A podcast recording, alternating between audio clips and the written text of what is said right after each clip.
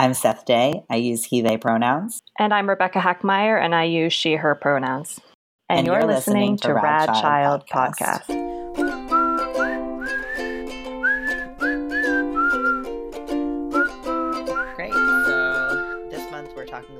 mental health um, and specifically focusing on depression and anxiety. And this week we're looking into our favorite books about depression. Um, this was I know, like for for me personally, um, I we were talking um, off the air earlier about how I think every single one of these books made me cry because it's like such a personal like um, connection to this topic because my, my wife suffers from chronic depression and I've uh, I don't suffer from chronic depression but I've had um, depression before. And uh, so definitely like every book i was like oh this is so good. That's i feel like it's funny like my wife and i joke she she teases me that like that's how I determine whether or not I like something. Like if it makes me cry, I'm like it was good. Yeah, it was like I was you. moved by it. You know, it was powerful. Mm-hmm. Although that can be manipulated, and I'm looking at you last season of Lost. oh my gosh. Anyway, we'll save that for another podcast. that'll be uh, yeah, that'll be a bonus episode. Our feelings about the last season of Lost. Um, anyway, so yeah, so I guess we can just jump right into it. I was actually kind of surprised um, before I did like a lot of my research. There was one book um, that I really knew that I liked, which I've talked about before, which is The Princess and the Fog by Lloyd Jones, which I'm not going to go into today because I've talked about it for another topic. Um, but that was sort of always my my go to for for depression, and so when I was doing research, I was like when I first started doing research, I was finding a lot of books about. I had the same problem with anxiety as well, where it was a lot of books about like when I'm worried or when I'm sad, and I'm like, okay, but being sad is different than being depressed, right? Mm-hmm. Um, and so I I thought I was actually going to have a lot of trouble finding books, and then I ended up finding so many that I liked. I'm so sorry. I have three books today, um, but which is a good thing, right? That I you know that I found so many wonderful ones. Absolutely. Um, not even including the Princess and the Fog. Um, so I'm really I'm really thrilled that people are starting to take this seriously as a topic that does affect kids because kids, I mean, have you know people in their lives with depression. Kids can suffer from depression. Um, you know and so i think that it's a really it's an important topic and i'm glad that we're starting to like talk about it mm-hmm. um so my my first book that I want to talk about is aptly called A Kid's Book About Depression. Um, there's a publisher called A Kid's Book About, uh, and they're they're really wonderful. They have books about all kinds of really cool things. They have one about depression, anxiety. They have a free one that you can get about COVID nineteen, um, that is in my giant list of, of books about COVID nineteen.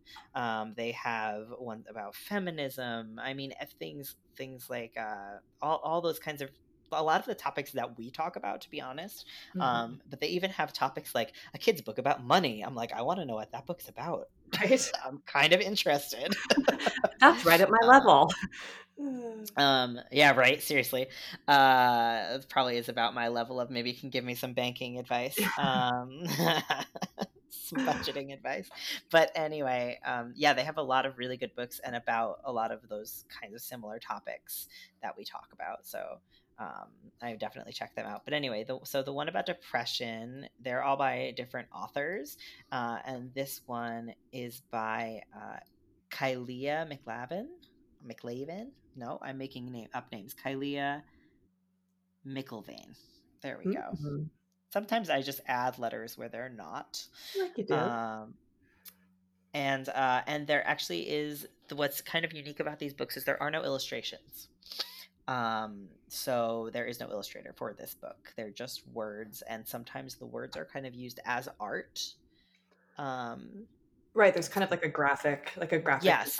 style. Yes. There's yes. There's a very so it's not just words on a blank page. Um, and I will I'll get into that a little more later. But anyway, so and as I mentioned, the publisher is a kid's book about is the name of the publishing company, um, and it's kind of funny. I was talking about this earlier with my wife, but like I literally I only know about this publishing company because of the book they released about COVID. And I had asked people about books for COVID and, and therefore found this one. But I literally was typing into Google a kid's book about depression, like kids' book, depression, right? And this would not show up. Hmm. And I'm just like, the algorithms and like what you have to do to get your stuff to show up on Google is so bizarre to me. Right. Um, but like, eh, you know, to, to be the fact that you know all these different topics you know they have all these great books and they're so hard to find unless you know about know about them um i found really you know just like sad yeah um but anyway so basically the book goes through it's uh, it's kind of unique in that it's the author just talking to the reader. So it starts out saying like, "Hi, my name is Kylia, and I have depression," hmm. um, and yeah, so it's it's interesting in that in that way, and and it you know sort of goes it talks direct to the kid saying, Have you ever heard the word depression before? Right? It might sound new and strange or even scary, but it's actually something a lot of people have. And it just sort of goes on to talk about, you know, how she has depression and, you know, um, sort of her her experiences with that. And it, it sort of explains the sensation as um, being trapped in a fog that I couldn't see through clearly. And I thought it was interesting because we have that same in- imagery in The Princess and the Fog of like mm-hmm being in a you know in a fog and i know like that's how my wife describes you know some days like that as well as like being foggy and so i thought it was interesting that that imagery is like consistent. Um and you know so it just sort of goes and talks about how you know doing uh, things that usually were fun weren't really fun anymore and um you know feeling feeling lonely and scared so talking about some of the feelings and like we were saying like there's the, the sort of graphic design style is really interesting. So like there's a page that says and sometimes i didn't feel even when i wanted to but like feel takes up the whole page. You know it's like mm-hmm. m- made in a way that shows the emphasis on the words. I don't know it's really interesting. Um like the that choice is really interesting. Because when i think of pictures but picture books i think of pictures.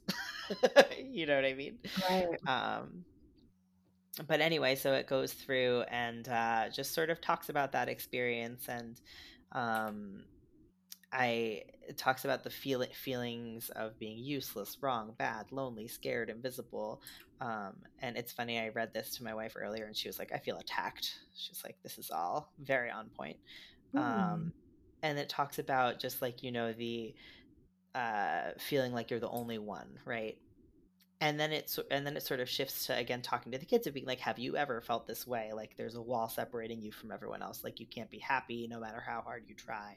Like and it goes through a couple of examples um, and you know they explain that that's depression and depression is a disorder that causes the brain to feel sad discouraged and lonely um, and I, I like that they talk about that you know it has to do with your brain right? It's not just being sad um, and you know it talks about she talks about her experience of basically you know, getting sort of to the boiling point at one point. It's not uh, the words that she uses, but you know, at, at, one point, you know, just getting very upset and talking to someone about it and how talking, you know, helped helped her feel better um, and you know then she wasn't alone anymore because she had talked to someone about it and so then it sort of shifts to talking about like i didn't know exactly what i needed but i knew i needed help um, and help looked a little bit like this meeting with a doctor letting myself feel talking to others giving myself a break trying medicine doing things i loved again not having to be alone. So it gives those examples um, that i really like. And then it says you know if you ever feel like this um, this is what help might look like for you and give some more examples about like talking with someone you feel safe with talking with a counselor um, letting others take care of you helping others in need trying medicine. Um, and I, I appreciate that there's you know uh, different options like it's not a one size fits all mm-hmm. um, it's not like well you have depression you need to go talk with a counselor right now right like it gives all those different options which i really like and then, so my favorite, this is the part that made me cry. My favorite line from this book is when I got help, something amazing started happening. Sharing about my depression took the bricks from the walls built around my heart and turned them into a bridge, a bridge back to me. I was just like, ugh. I, I really liked that imagery. So it's interesting because even though there's no pictures, there's a lot of imagery in this book. Um, and so it just sort of goes through goes through all of that and then at the end it says well, you know so now when i start to feel depressed i remember i'm not alone tell someone how i'm feeling do things that make me happy and ask for help and something actually interesting about the um, uh, graphic design that I didn't notice, but Kat noticed, my wife noticed, was that the book started out in a navy blue and the pages got lighter to a purple as they mm. went. So, like the idea of, you know, sort of shedding some of that darkness, um, which I totally didn't pick up on. And Kat was like, that's the first thing she noticed. so interesting how we yeah. how we take different things away. Um, but I, I really I really love that book. I think I it's probably better for you know older older kids, um, or someone who like I would probably read it to a kid who either is experiencing depression or maybe has someone in their life with depression. It's not necessarily one that I would just pick off the shelf. Um, but and I think because it doesn't have the picture pictures as well, it's just sort of geared towards older kids and the content of it. I love but what I really you like said about the. Sorry, I, I, just want to jump in to give you a compliment. Like mm-hmm. I love that that notion that it doesn't have pictures, but it's like ripe with imagery. Yeah, like really profound. Like that blew my mind when you said that. Yeah, it was. It's really. It was really interesting to me that even though it doesn't have, sometimes the lack of pictures it allows us to have an imagination. It, it, makes me think of when I read a book uh, before it's turned into a TV show. And mm. I have my idea in my head of what the characters look like and what you know what this world looks like, and then you know, and then of course they put it on a, to a TV show and a movie, and you're like, that's not what that character looked like in my head. Um, but uh, but so I think there's something about when we don't have pictures, it also allows us to have a little bit more of that imagination. Um, Mm-hmm. But I I appreciated that it was own voices. My sort of way to goes, or that it was own voices. I like. I actually like that it speaks directly to the kid and that it asks questions. Um, you know, I'm. I always like books that sort of build in the question asking because it's one less step for the grown ups. to to have to pause and be like, "Do you see what's happening here?" Um, so it's kind of it's kind of nice that it's built in. Um, there's also a lot of back matter. There's front matter as well, um, even before you read it, uh, sort of preparing you to talk about kind of such a serious topic with topic with kids. Um, I told you my, my favorite line that I love so much, um, and then that the pages the pages get lighter as it goes on. I thought was a really neat um, sort of graphic uh, choice. Um, the only thing, honestly, the only like quote unquote room to grow and it's not even like necessarily a room to grow because it was intentional is that like the, the fact that it doesn't have illustrations might put some people off i guess um but i you know again i think i think that this is a book to read with a purpose i don't think that as opposed to some of the you know which i'll get into later but some of the other books that i chose i think you could just pull off the shelf. I think this is one where more you would have a, a reason for reading it you know what i mean?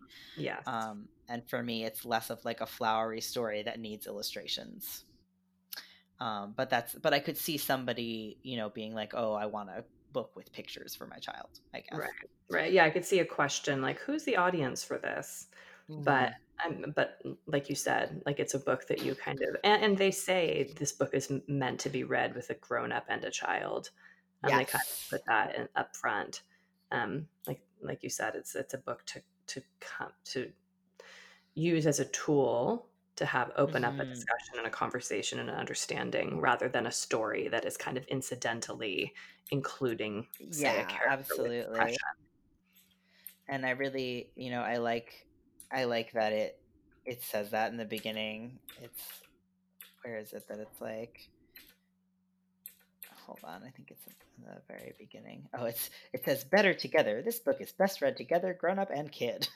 um, I'm I'm kind of scrolling through on my phone the PDF that you sent, um, and it was the first thing that popped up on that PDF. Yeah, but it's in like the very yeah. beginning, which I think is great. And there's like a little intro um, that says like, "Hey, grown up, I know delving into the subject of depression can feel like jumping off the diving board into the oceans of unknown. I hope you know your willingness to discuss this topic with your kid opens up a safe space and place of compassion as you navigate these waters together." Um, and so, I, and there's a little bit more in that intro, but I really appreciate it's like kind of getting you ready, pumping you up to talk Yeah. about something that's a little serious, you know. And it's really And well said, you know, it's Yeah.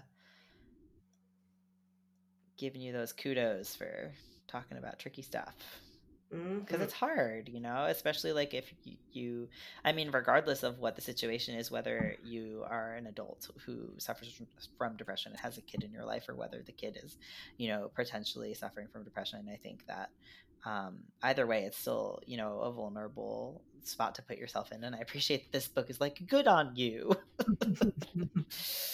um, but anyway, yeah, so that's what I liked about that one. I definitely recommend that probably for older kids. And like I was saying, for, you know, uh, situationally, not maybe just one I would pull off the shelf. Mhm. Um, so there, the next book I want to talk about actually was recommended to me by the author of The Princess and the Fog, Lloyd Jones, who I had Hmm. on um, for the episode about depression.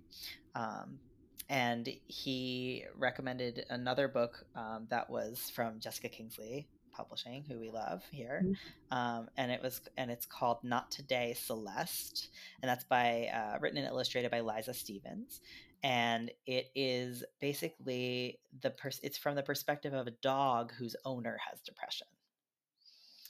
Um, so basically, you know, Celeste Celeste is the dog, and she starts out by talking about, you know, her how life with her human, you know, she talks a little bit about life with her human Rupert, um, and uh, then one day, you know, there's she calls it the something different. There's a there's a something different about Rupert.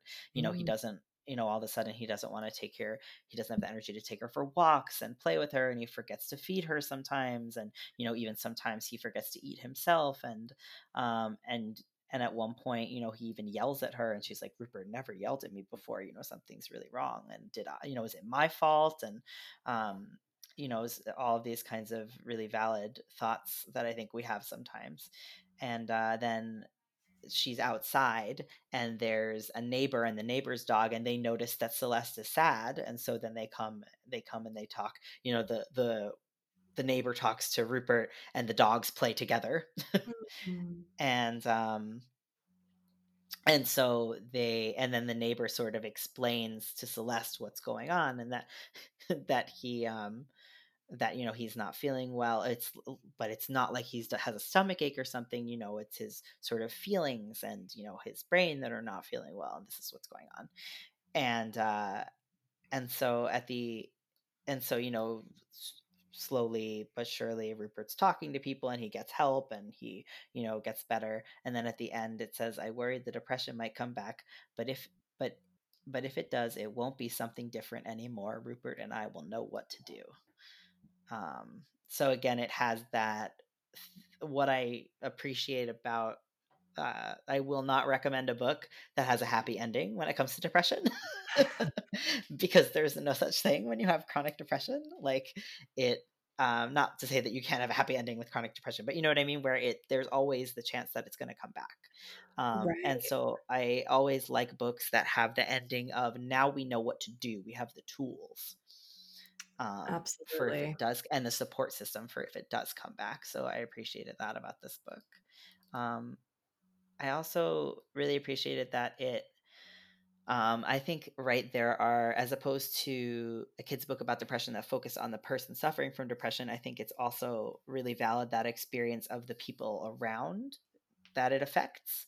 Um, and so I think because I think right if if it's a child, if we're talking about a child who has a grown up with depression, I think that a lot of those feelings that Celeste is feeling um you know like thinking is it my fault did i do something you know or you know there's a page where she's saying she feels lonely sad angry worried scared and i think a lot of those things are things that you know are relatable um when Right. someone when someone in your life is going through depression and so i appreciated that perspective on it as well Right. So the, um the Celeste is sort of the proxy for the child yeah in this story. exactly Yeah. exactly um and and when when the friend when the neighbor does notice and she she tells celeste it's nobody's fault. So not even like it's not your fault but like it's nobody's fault. It's not rupert's Mm. fault. It's not anyone's fault and i appreciated that.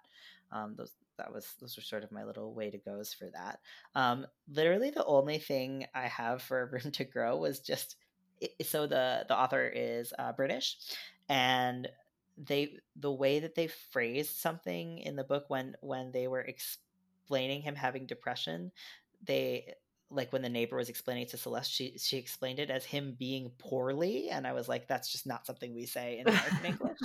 Um, but I'm guessing that's a British expression, right? Um, but so that was literally the only thing I had to say was that it that's something that you would probably have to maybe if you were you know an American English speaker maybe have to change a little bit or explain to the child what that meant.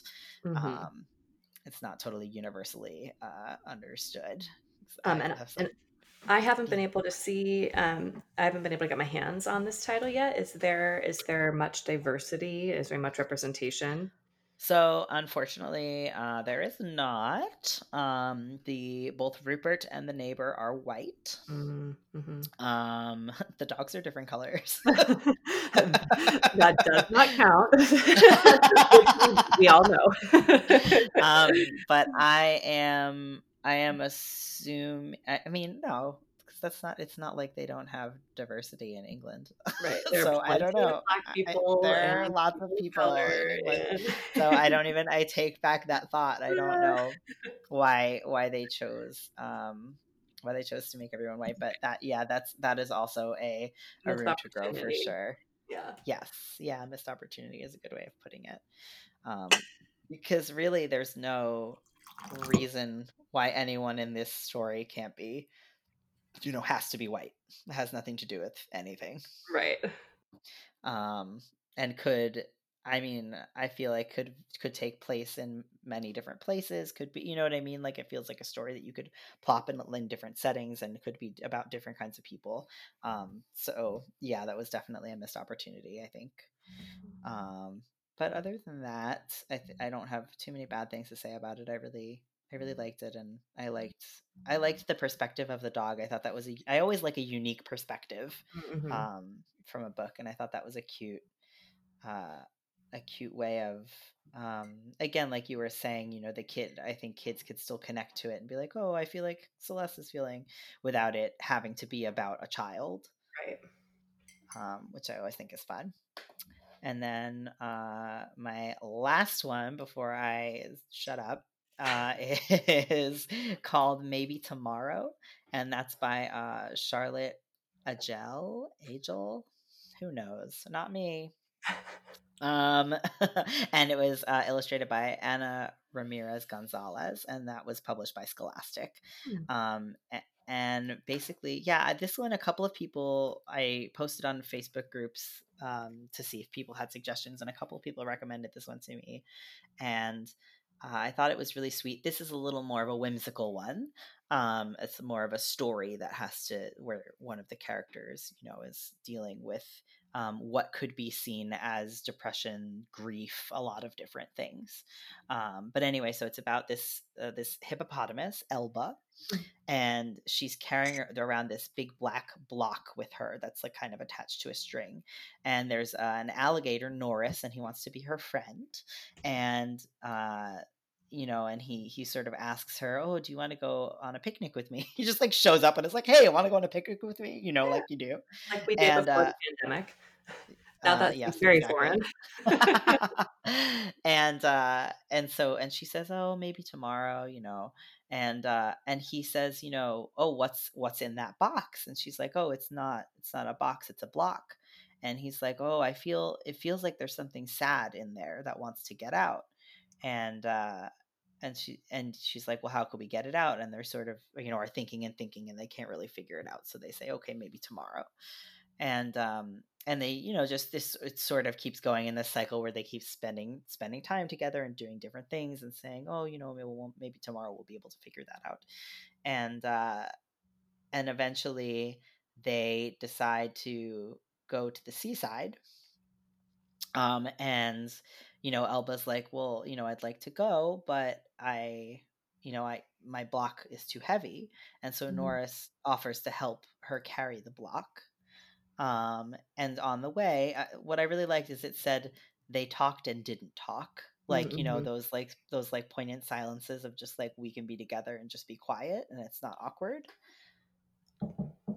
Um, and so on the way there, as they're talking and not talking, um, mm. one of the things that Elba starts to talk about is how she uh, she lost a friend. It doesn't it isn't clear if the friend moved away, if the friend passed away, um, but you know that she lost a friend and uh, is talking about this, and you know Norris is listening. And when they arrive, they notice that the block is smaller and lighter, um, and you know she at one point she says, you know, I'll, I'll always have this block, and Nora says it's okay because I'll help you carry it sometimes. Um, and then the next day, at the end of the book, the next day, Norris asks her if she wants to go on a picnic, and she says yes. Mm. Um, so it's a very sweet little story. Um, I really like uh, the idea that she might always have the block. Again, that sort of same narrative of if it comes back or if I, you know, when yes. I'm feeling down, but I now have coping mechanisms. Um, and sharing that burden with a friend or talking about it might help help make it more smaller or lighter, you know, make it more bearable. Um, and uh, oh, what was this? Oh, and there was there was a a part where in the in the very beginning he asks her if um you know she he, she, he asks if she wants to go on a picnic and she says no and he says well what are you doing? And she's like well i just want to sit here with my block. And he says is it fun? And she says no.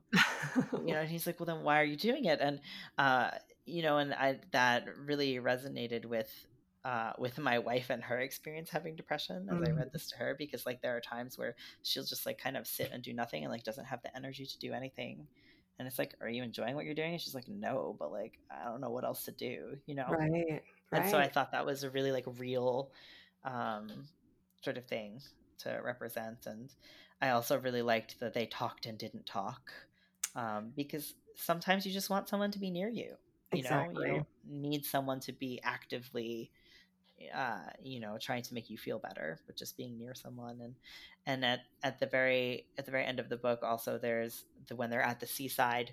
One of the things about Norris is that he's always he's very sh- he's described as being very shiny and like always has butterflies around him. There's these butterflies that follow him around everywhere. And when they're at the seaside, some of the butterflies start to fly away, and Elba shouts, "Come back!" And Norris says, "It's okay. Sometimes we have to let things go." Um, Oh. And also, ah. and also the illustrations were just really gorgeous. Uh, but it was just a really, really beautiful book. Um, I really enjoyed it, and I, I highly recommend it. I think my only sort of room to grow is are I think you might have to do a little more work to connect the dots than a book that's like this is what depression is. Mm-hmm. Um, but you know, again, not necessarily a bad thing, um, but just a consideration depending on who you're reading this book to and why you're reading this book. Um, and I think like for me i read it a little it, i mean you can interpret it a lot of different ways i guess it, it i feel like it was probably intended to be more about loss um, than or grief than it was about depression but i think the analogy still works oh absolutely um, it seems like it could yeah. work like it is a little bit open-ended and can work for kind yeah, of all of a lot feelings. of things yeah absolutely which is what i like about it you know i think it's interesting because there's on the one hand i love books that are like this is depression this is what depression is boom you know but but it's also nice to have books that are open ended and can be used for all sorts of different different things you know right and we need all of we need all of them on our bookshelves yes. so that we normalize that experience and totally. give children and grown-ups the tools to to feel confident seeking the supports that they that they need totally. and giving it and i think yeah, absolutely. And I think what's nice about this one is that I think you could just have it on the bookshelf and pull it off. Mm-hmm. Um, you know, I don't think this needs to, and I think similarly, you could, you know, on the opposite end of the spectrum, rather, you could also have a kid who's experiencing, you know, depression, grief, whatever, fill in the blank, and you get, you know, read this book about that. But I think you could just read a book about it and talk about you know the experiences of the characters and i think it could be a nice window into just talking about how hey this is something that some people experience. Right and it's like we talk about um we talk and just thinking about how to give children the the a way to talk about what they're experiencing. I'm thinking about using how this book might work in a classroom and how different different students different kids would have different blocks you know blocks of different sizes and what's in their block and is their yeah. block heavy today um and how that who, could how even be like a, that could even be like a cute check-in. Right right. Like is you know how's your block today? Exactly. I mean we talk you know we do we talk about filling buckets we talk about baggage yeah. like having these kind of metaphors um, can help kids learn to articulate i mean starting with kind of a concrete moving taking something that that is both abstract but giving it kind of a concrete concept yeah. um, will give them the opportunity to figure out how to talk about these these things more eloquently. Honestly, that's something I, I yeah. wish like once I entered the queer community where generally speaking, we're very much about like in communal spaces like if i'm at support groups or dance classes or you know whatever i uh, you know i'm thinking specifically of uh, a play that i was in uh, that was all queer folks. And i think that those spaces tend to be really accepting and understanding about and just inviting about like talking about how we're feeling and like hey like if you can't do this dance move like don't sweat it. If you need to just sit and watch like that's fine. If you need to just make a an accommodation to that like that's you know make um, you know ch- a change to that like that's fine. And i think in general for you know for some reason queer spaces are really good at doing that probably because we all have mental health issues.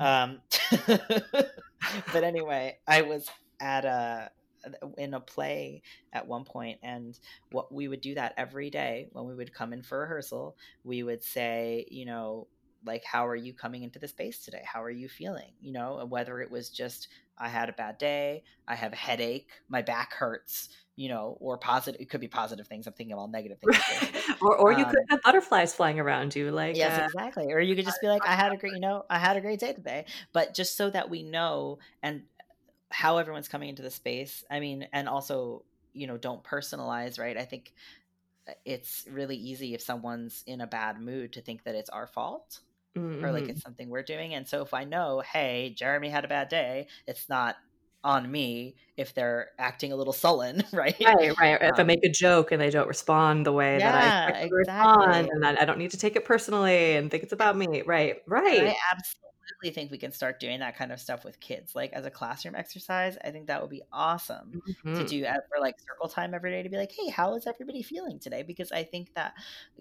like that's something that I didn't learn until I was an adult, like how to really be in touch with my feelings. And I think it's all about like, right, we want kids to be able to manage their feelings and um and I think acknowledging them and trying to figure out like how am I feeling right now? Like I just remember I was at a therapy session semi recently, like within the last year, and my my uh, therapist was asking, you know, when this happens, how do you feel? And I literally was like, I don't know. like I literally don't know. Like it's hard to you know put myself in that moment and think about like what am i feeling you know and i think that the earlier we can get that going it's so important mm-hmm. you know to build those skills absolutely um, and I do want to give a shout out. I love the art in this book, and I want to give a shout out to Ana Ramirez Gonzalez. I'm reading I'm reading about her work right now, um, and she has a book coming out that she illustrated. She has a book coming out in June by Meena mm. Harris called Kamala and Maya's Big Idea, and she illustrated. Um, the she worked. She was a visual artist on Pixar's Coco, and she oh, illustrated oh, wow companion picture book, Coco and Miguel and the Grand Harmony. So she is um, an amazing illustrator, and it looks like she was from um, uh, Guanajuato, Mexico, and currently lives in Oakland, California. So she's another oh, Bay Area for. Uh, You're all over there. That's awesome. Yeah, I always, I mean, although obviously these characters were animals, um, so race didn't necessarily come into play. I always like to see you know just diverse cast of illustrators and uh, writers and mm-hmm. you know it's nice to see. Absolutely oh gosh, but yeah but yeah the illustrations are really beautiful. It's a really cute book. Yeah made me weep. Made me weep so therefore yeah. it's good. That's the standard. Yep yep. Oh my gosh but test is Seth crying? Anyway, is Seth crying? Um, oh my gosh! But anyway, I'd love to hear about your books. Okay. Um, well, uh, w- one book. I'm not going to go too deeply into it right now, but I did want to give a shout out to Virginia Woolf by um, mm-hmm. Maclear, illustrated by Isabelle Arsenault, um, and published in 2012 by Kids Can Press. Um, this is a title that um, we reviewed, or I reviewed pretty previously on season one, episode four, um, on our Way to Go Room to Grow episode on invisible disabilities. Mm-hmm. Um, and it does, I'll, I'll, just say that it does uh, follow kind of a, um, it's uh, inspired by the story of um, author Virginia Woolf and her relationship with her sister, um, her artist sister. And um, it is a night, it, it, I has an, I like, I think it's a beautiful book and I like it for its kind of representation of feeling wolfish and just having kind of um, bad feelings that come out of nowhere and can't be solved. Um, mm. And so mm. throughout the book, um, her sister is asking, kind of, isn't there something that can make everything feel better? And um, uh, that is just simply not the case. And yeah, I, I, wish, right? Um, and all, be nice. But we do also have that the moment of two quiet lumps under the blanket when her sister just kind of decides to just be present with her. Mm-hmm. Um, so we have that, like like we talked about, the importance of just being together and not not trying to solve the problem because it's it's an unsolvable problem in a lot of ways. Mm. Um, and I like and, the just being together, like we were talking about before too. Yeah, yeah. Um, and then there's a neat little metaphor tucked in about that Virginia Woolf, um, the sister herself, kind of introduces, um, because in the book, um, her sister ultimately paints this big mural of a garden to try to kind of lift her sister's mm. spirits. Um, and Virginia Woolf, Virginia in the char- the character of Virginia in the story says um, talks about a gray shelled snail that passed along the earth and reached the top of the mountain without realizing it. Mm. And it's just a, a, quiet little moment in the book where they're describing this this beautiful piece of art. But to me, it really captured this idea that um, sometimes depression is, is, something that you just have to move through and you can do mm. or, or mm. not right like sometimes you, you're unable to do so but the idea of of moving through it incrementally but like getting to a mm. better place, like not in leaps and bounds, not this magic solution, but just like incrementally kind of getting to a new place. Um, yeah. Um, like like a snail, and then suddenly realizing that you maybe are on the other side for for that for a little while. For sure. Um, so I thought that was a neat little moment tucked in.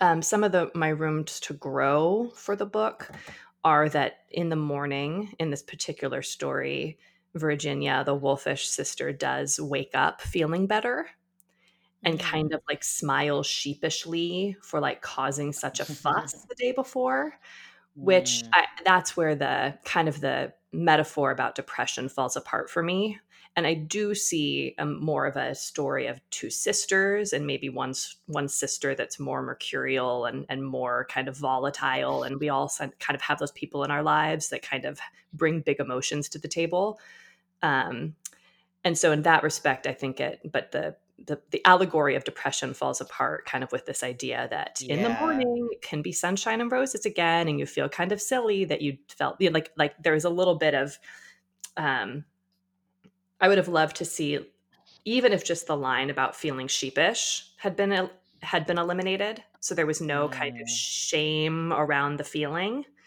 um that would have been a little bit stronger for me so yeah, uh, totally. Yeah, but but so this book is not a perfect allegory or perfect metaphor for depression, but it is a really beautiful book about about sisterhood and wanting figuring out how to be there for your sister, um, and a, a, book about uh, that does normalize kind of m- the more kind of negative emotions, right? Like that yeah, you can absolutely. wake up feel wolfish, and that's that's okay. Yeah so for virginia woolf i think that that ultimately i think it's a lovely book. I think it works as something to just have on your bookshelf. The art is exquisite. The messaging is is very lovely and kind of poignant and profound i would want to end by reiterating with with my child reader um, that it is also okay to not wake up feeling better and that that that can that's that's that's something that happens too um, and to just kind of talk about wolfishness and and how it's something that we all experience from time to time in, in various forms that. and to various degrees. So the next book that I want to talk about, um, it was originally published in the UK mm-hmm. um, as When Sadness Comes to Call. Mm-hmm and then and i know that you you mentioned that that you prefer when stories are a little bit like not just about sadness but i do think i, I bear with me i'll talk about why i think that this book is a valuable a valuable one to have around um, and then it was published so it was published in 2019 as when sadness comes to call and then in um, through Andersen Press, which is, um, I think, part of Penguin. And then in the United States, it was published by Random House as When Sadness is at your door. Mm-hmm.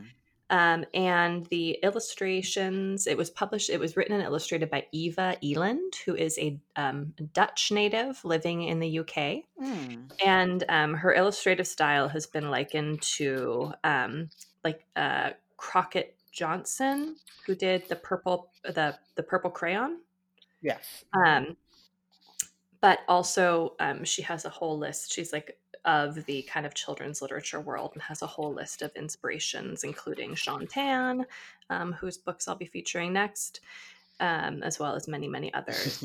um, so, um, she, this, I think, was her debut picture book, When Sadness mm. Comes to Call. And it is a story, it, it is a story of a kind of personification of sadness as this big blue, soft, curvy blob with kind of a sad face. Um, and uh, and it begins. It's a very simple, like very simple text, um, mm-hmm. um, but really beautiful play interplay between the text and illustrations. Um, but it begins with sadness kind of knocking at the door. Um, and talks about and, and says when sadness comes to call um, you can try to hide it. Um, essentially it's the story of kind of of how you might react when you feel sadness and then instead some suggestions about what to do um, when you when you're experiencing sadness. And so, hmm. so one of the one of the spreads that i really love um, says it, it, it sits so close to you you can hardly breathe. And there's this mm. illustration of a long a long sofa with a little child sitting in the corner and sadness this big this big hulking um sadness big hulking soft sadness kind of just sitting very soft isn't un- it? yes like sitting uncomfortably close like uh, on top of encroaching upon this this little child. Um and it says you can try to hide it but it feels like you've become sadness yourself. Um, mm. and then and then the story says try not to be afraid of sadness. Give it a name. Listen to it. Ask where it comes from and what it needs. And i really loved that idea of encouraging a child to name like name their emotion not not only to name the emotion of sadness but to kind of name maybe what's behind sadness why that feeling is occurring and um, just like we're talking about giving children tools to to to talk about and name and understand their emotions.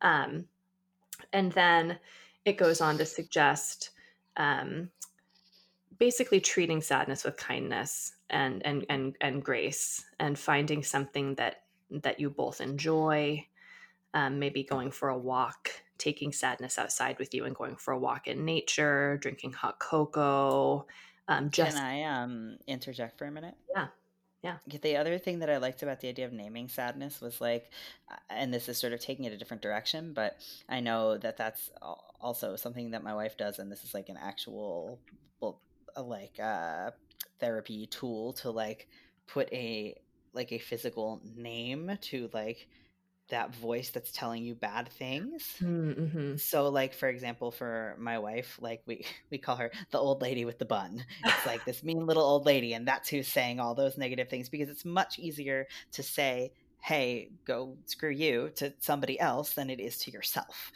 Um, you know what I mean? Like it's right. easier to say, don't say those mean things about me to somebody else than it is when it's your own voice.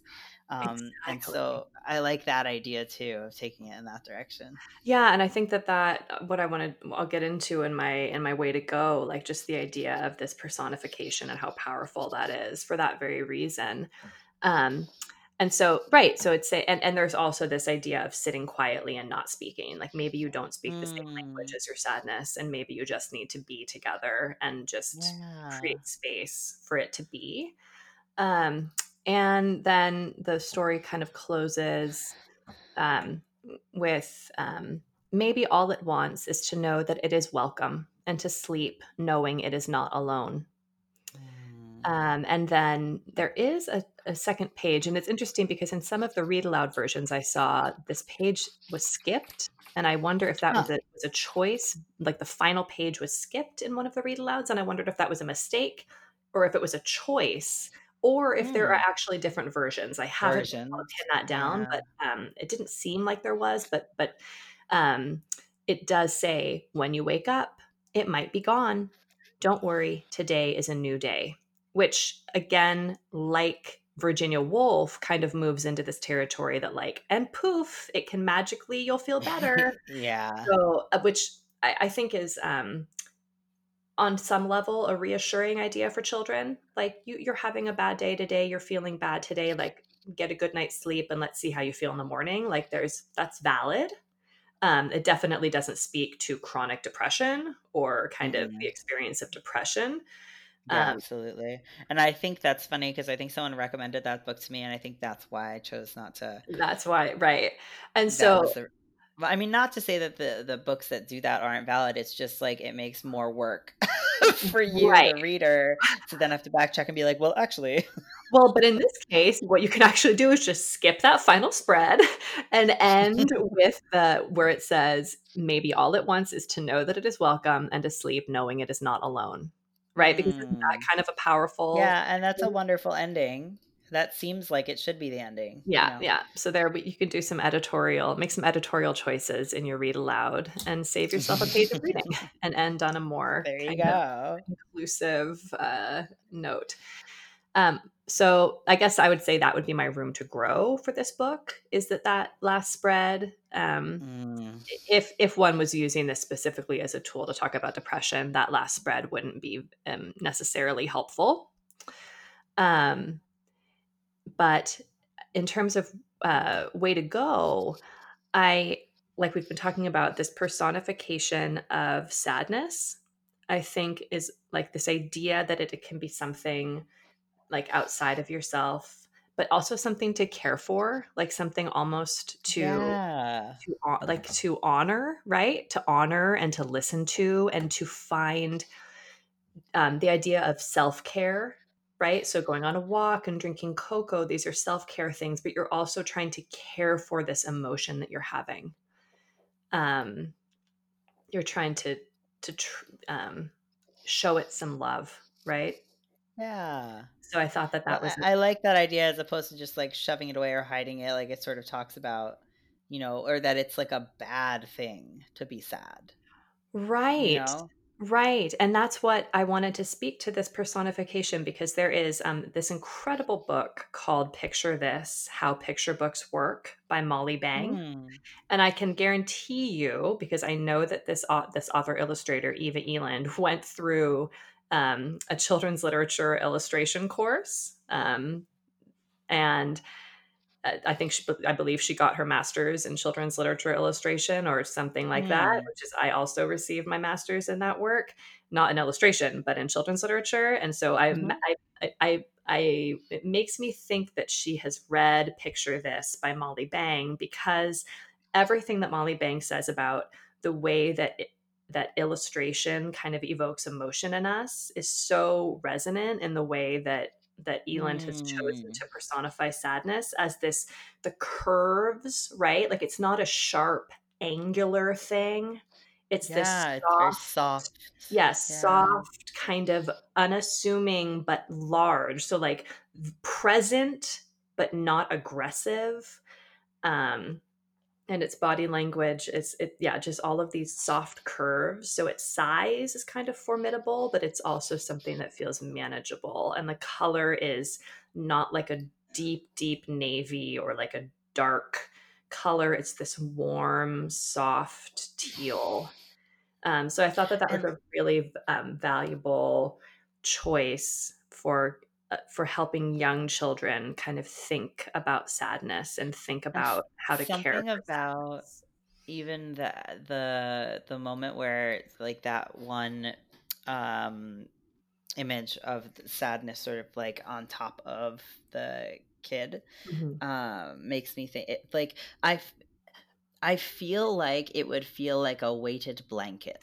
like that was like the imagery that I was getting. Like not necessarily bad, but just like heavy.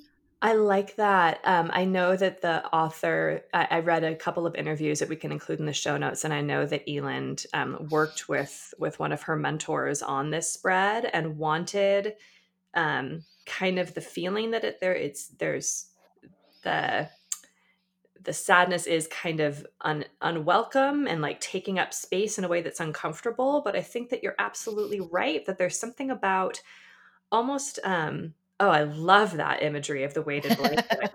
Brilliant. And it made me think when i'm looking at it like it seems like a big lumbering friend that just wants a hug, right? Like it, it's it's kind of just of has boundary issues. exactly. Uh, oh this is how I feel I want a hug. I just sort of drape myself on you. like I don't want to hug right now. Gosh, I just want to be right here. yeah. So I thought I thought that this book was really, um, really sweetly done um, I liked the messaging except for that final page that we talked about. Although that mm-hmm. there is there's space for that page, but not if you're talking about depression necessarily. Um, and so yeah, I think that this is this was one for the rotation as part of the yeah. arsenal of, of, books to talk about emotions and to help children name them and understand them. Absolutely. Uh, yeah. Yeah. Yeah. Um, all right. And I have two more. Do we have time for me to have two more? Sure. Have okay. two more. Awesome. Okay. So these next two are more specifically um, about depression. Hmm. And both of them are all, well, one of them is almost wordless and one of them is is is absolutely wordless. Um, so these both come mm. out of hmm. I'll, I'll, talk about them separately, but there is a reason that I'm that I'm kind of coupling them. Um, the mm-hmm. first is the Red Tree by Shaun Tan. And Shaun Tan is an Australian author, illustrator, artist. Um, and The Red Tree was published originally um, by Lothian um, in 2001, and then also was published um, in a trilogy or a trio, I guess, of stories in the United States um, in the in the book Lost and Found.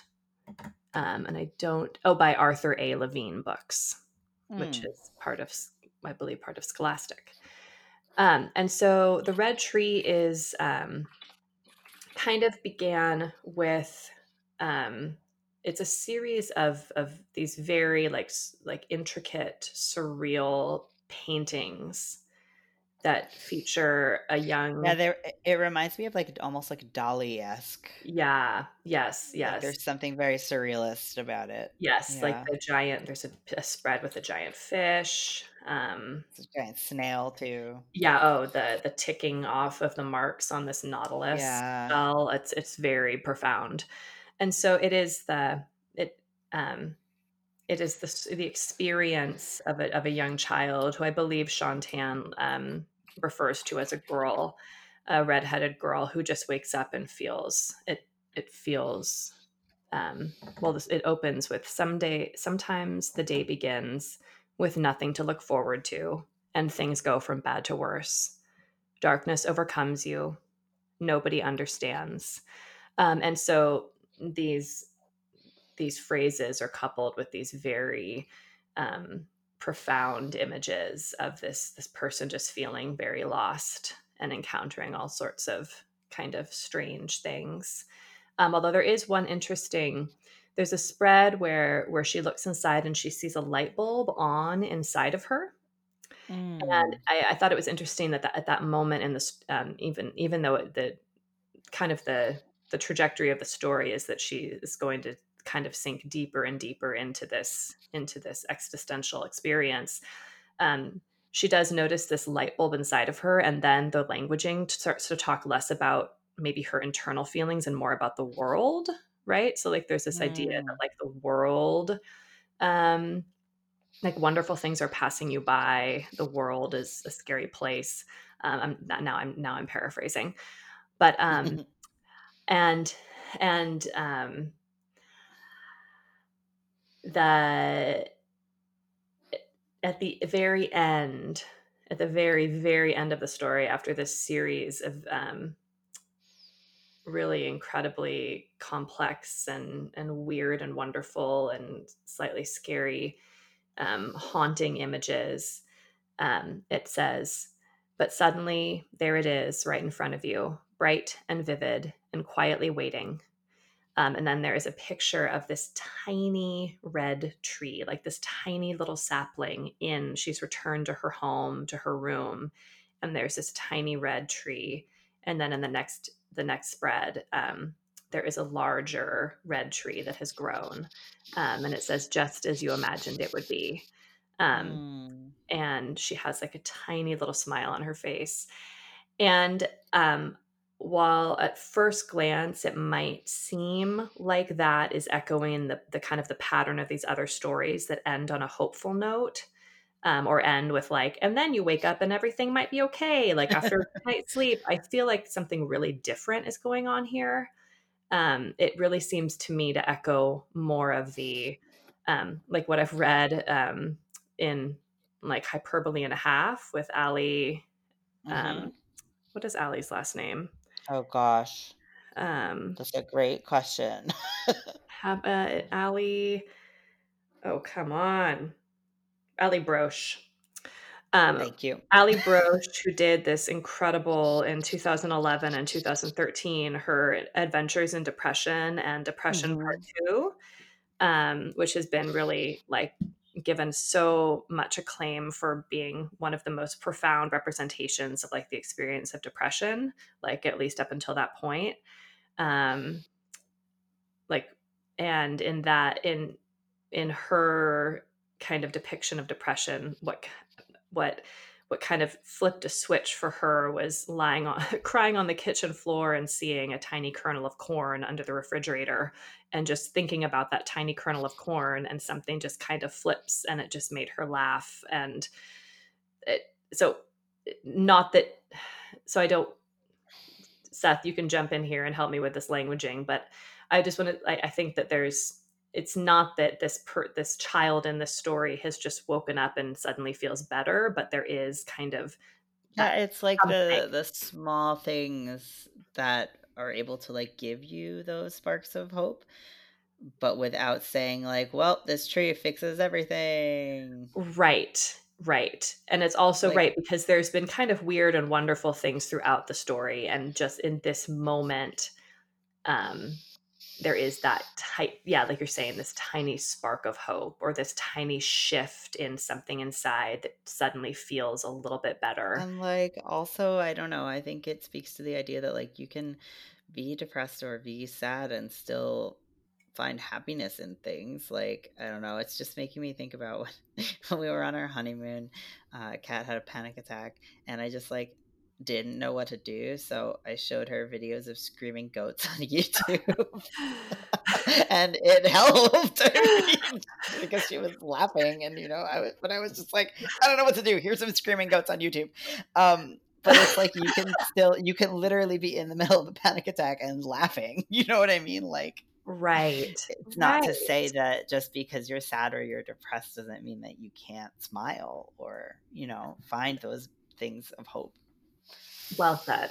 Yes. So red tree, this tiny red tree is the screaming goat or the kernel of corn in this moment for this person. Um, and I just think it's it's it's beautifully done. Um, and so I don't think that I have I can't think of a room a room to grow for this book. I think that it just um, it's uh, unusual and I think was probably a little bit ahead of its time being published eh, originally in 2001. Oh wow. And um, yeah, I mean, I would say like maybe maybe the illustrations might be a little scary to some kids. right. Yeah, it absolutely. Um, the only thing I can think of being like a little bit surreal the way that it is. I could see having it, and I know that um, Shaun Tan was very much inspired by um, the Mysteries of Harris Burdick by um, by the Polar Express person. Oh, this is like embarrassing. like Chris Van Allsburg. Here, let's let's cut all of that out. I'm going to say that again. I'm going to say I'm going to say again. Um, yeah, I think like uh, it is a, the the illustrations could be be view could be they do borderline on creepy in some ways. no, um, but I know that Shaun Tan was very much influenced by the Mysteries of Harris Burdick by Chris Van Allsburg, um, mm-hmm. which is a series of kind of um, images that all do have a little bit of um, something a little bit off kilter in them with just a with just one one phrase like one statement um, and so it's a it's a book that that that the mystery as the mysteries of Harris Burdick is a book that's used um, a lot in classrooms to, um, to prompt story starters. Um, mm. they, the pictures don't necessarily hang together, um, although they could if you're feeling very inventive. And so Shaun Tan wanted to kind of create a series of of visual, kind of evocative, provocative images, um, but then kind of moved from that concept to having them sort of tell this narrative. I was trying to figure out what it was that this book reminded me of, uh, illustration wise. And there's a game, I don't know if you're familiar with it. Uh, it's called Dixit. It's mm. a board game. And they have these very, very similar to these kinds of illustrations. And uh, it's just cards with these beautiful paintings these like mm. beautiful surrealist paintings on them and you have to you could honestly probably play with kids but basically like it's sort it's the kind of game where like you I can't remember if it's you want people to pick your card or you don't want people to pick your card.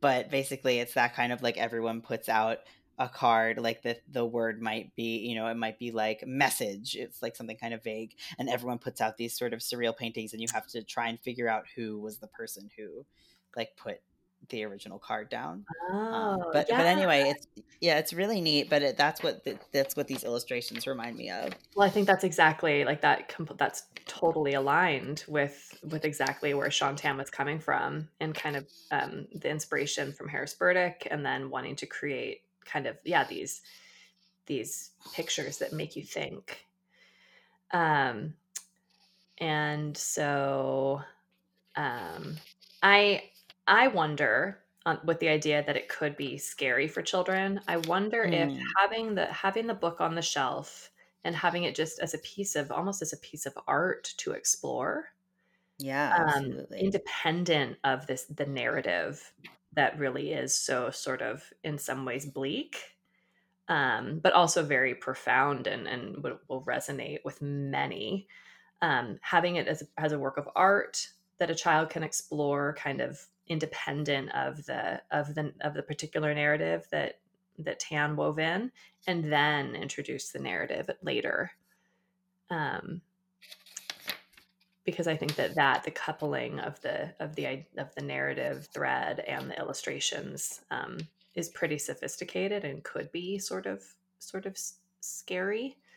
Yeah. Um, or it could make a child feel absolutely seen and heard, even a younger child. So, Who's to say? Right.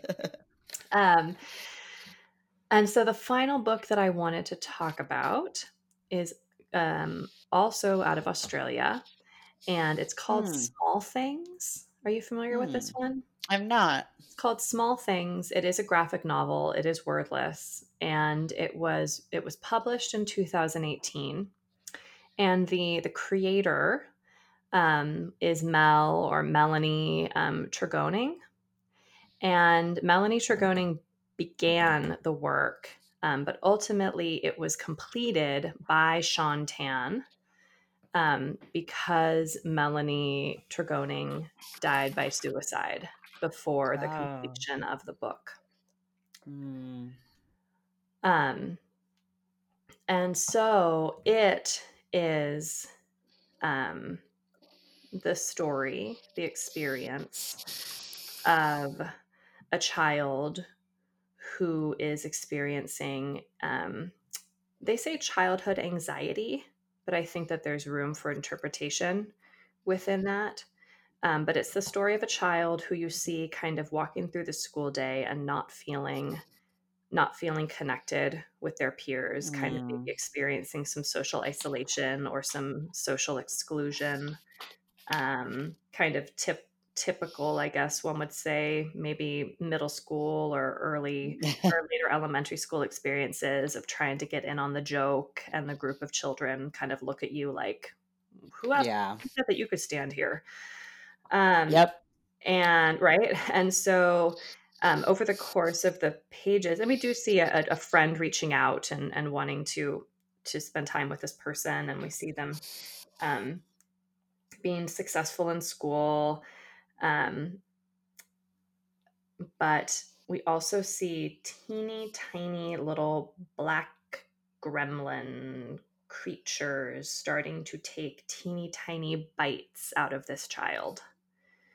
Um, as they're taking a test suddenly they seem to be being attacked by these teeny tiny little little dark things um, which we can talk about the representation of of negative emotions with darkness and and how we should really uncouple darkness with with badness but in this case it's these little little creatures that just begin to take little pieces out of this child as they as they navigate their day um, as they do Mm. poorly on a test after kind of being very successful in school as they're walking th- with their peers um, and they the child notices that he's starting to lose little bits of himself which um, i could Mm. see being a being an allegory for self-harm um, a metaphor for self-harm.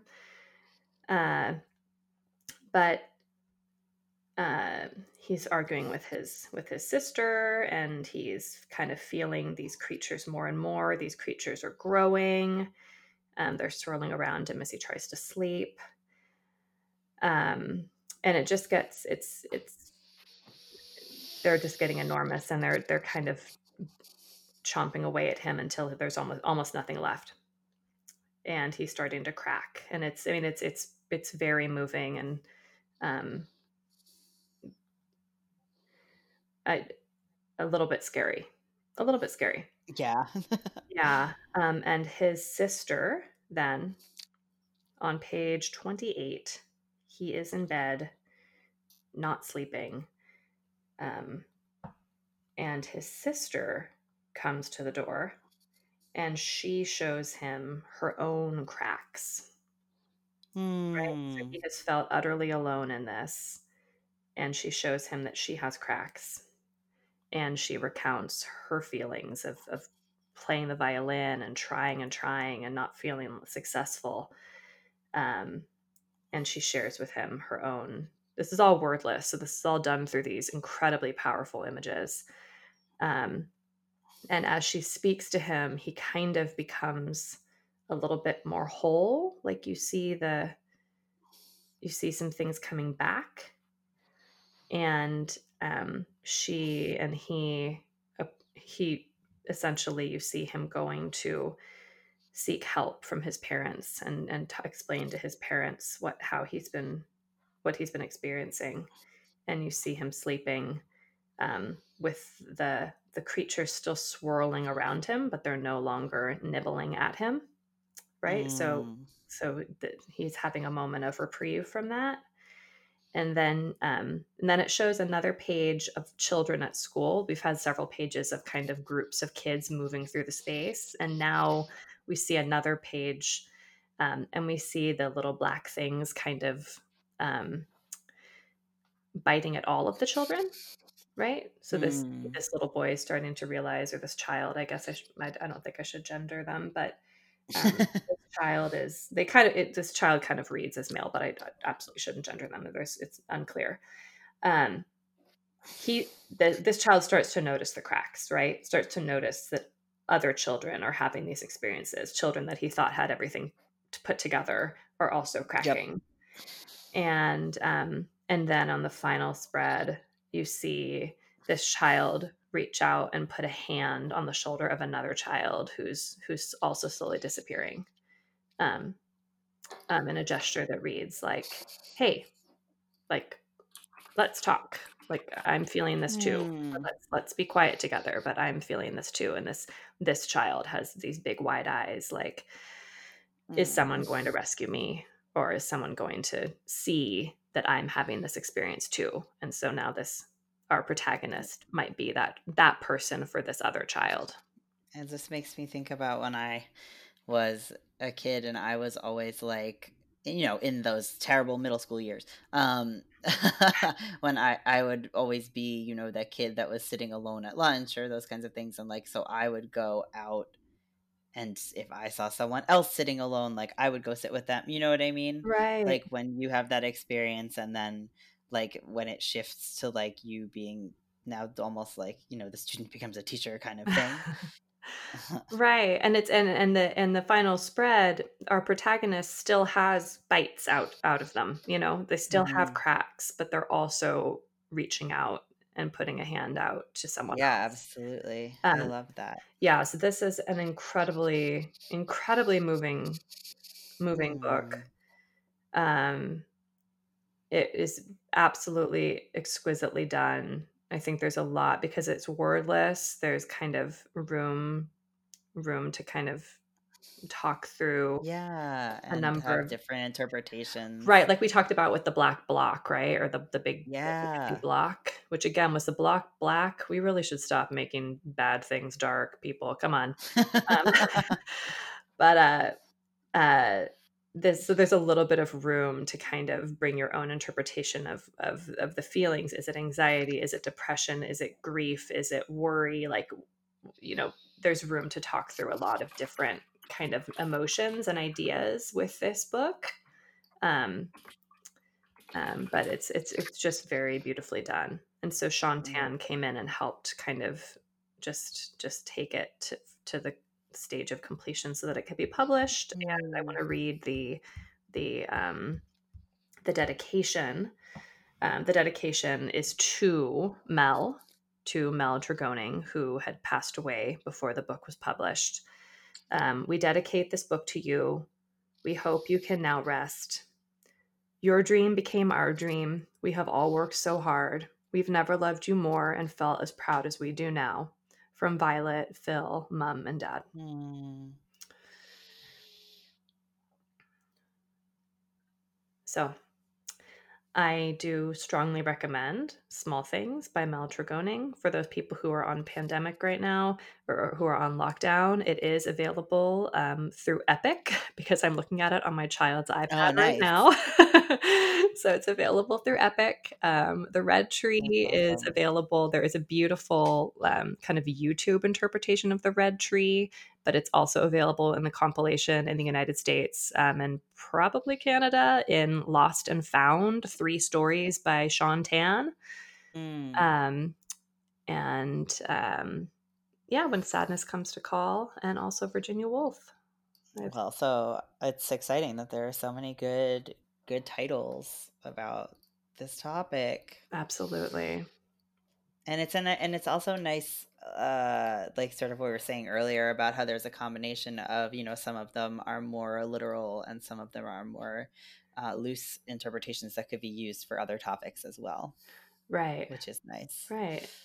Depending on sort of what your needs are if, if it's just something that you if you want to have just like a book on the shelf or if you want to you know have a sort of a sit down conversation about something i think it's nice that there's a variety of books yeah and um, the more that we have these yeah. in our bookcases and and the more that we share them with our kids the the more we teach them that all emotions are valid and that there yeah. are supports out there when you're grappling with feelings that are beyond kind of your yeah your can and yeah and I just know so many adults now who were children with depression who were not taken seriously or felt like they were the only person who was feeling like that, you know, and didn't or just didn't know what to do with those feelings similarly to um, you know, a lot of folks dealing with other other things like sexual orientation and gender, and you know, where now luckily we have books about those things where hopefully kids can relate to those characters and see themselves in those characters and not feel alone. Right.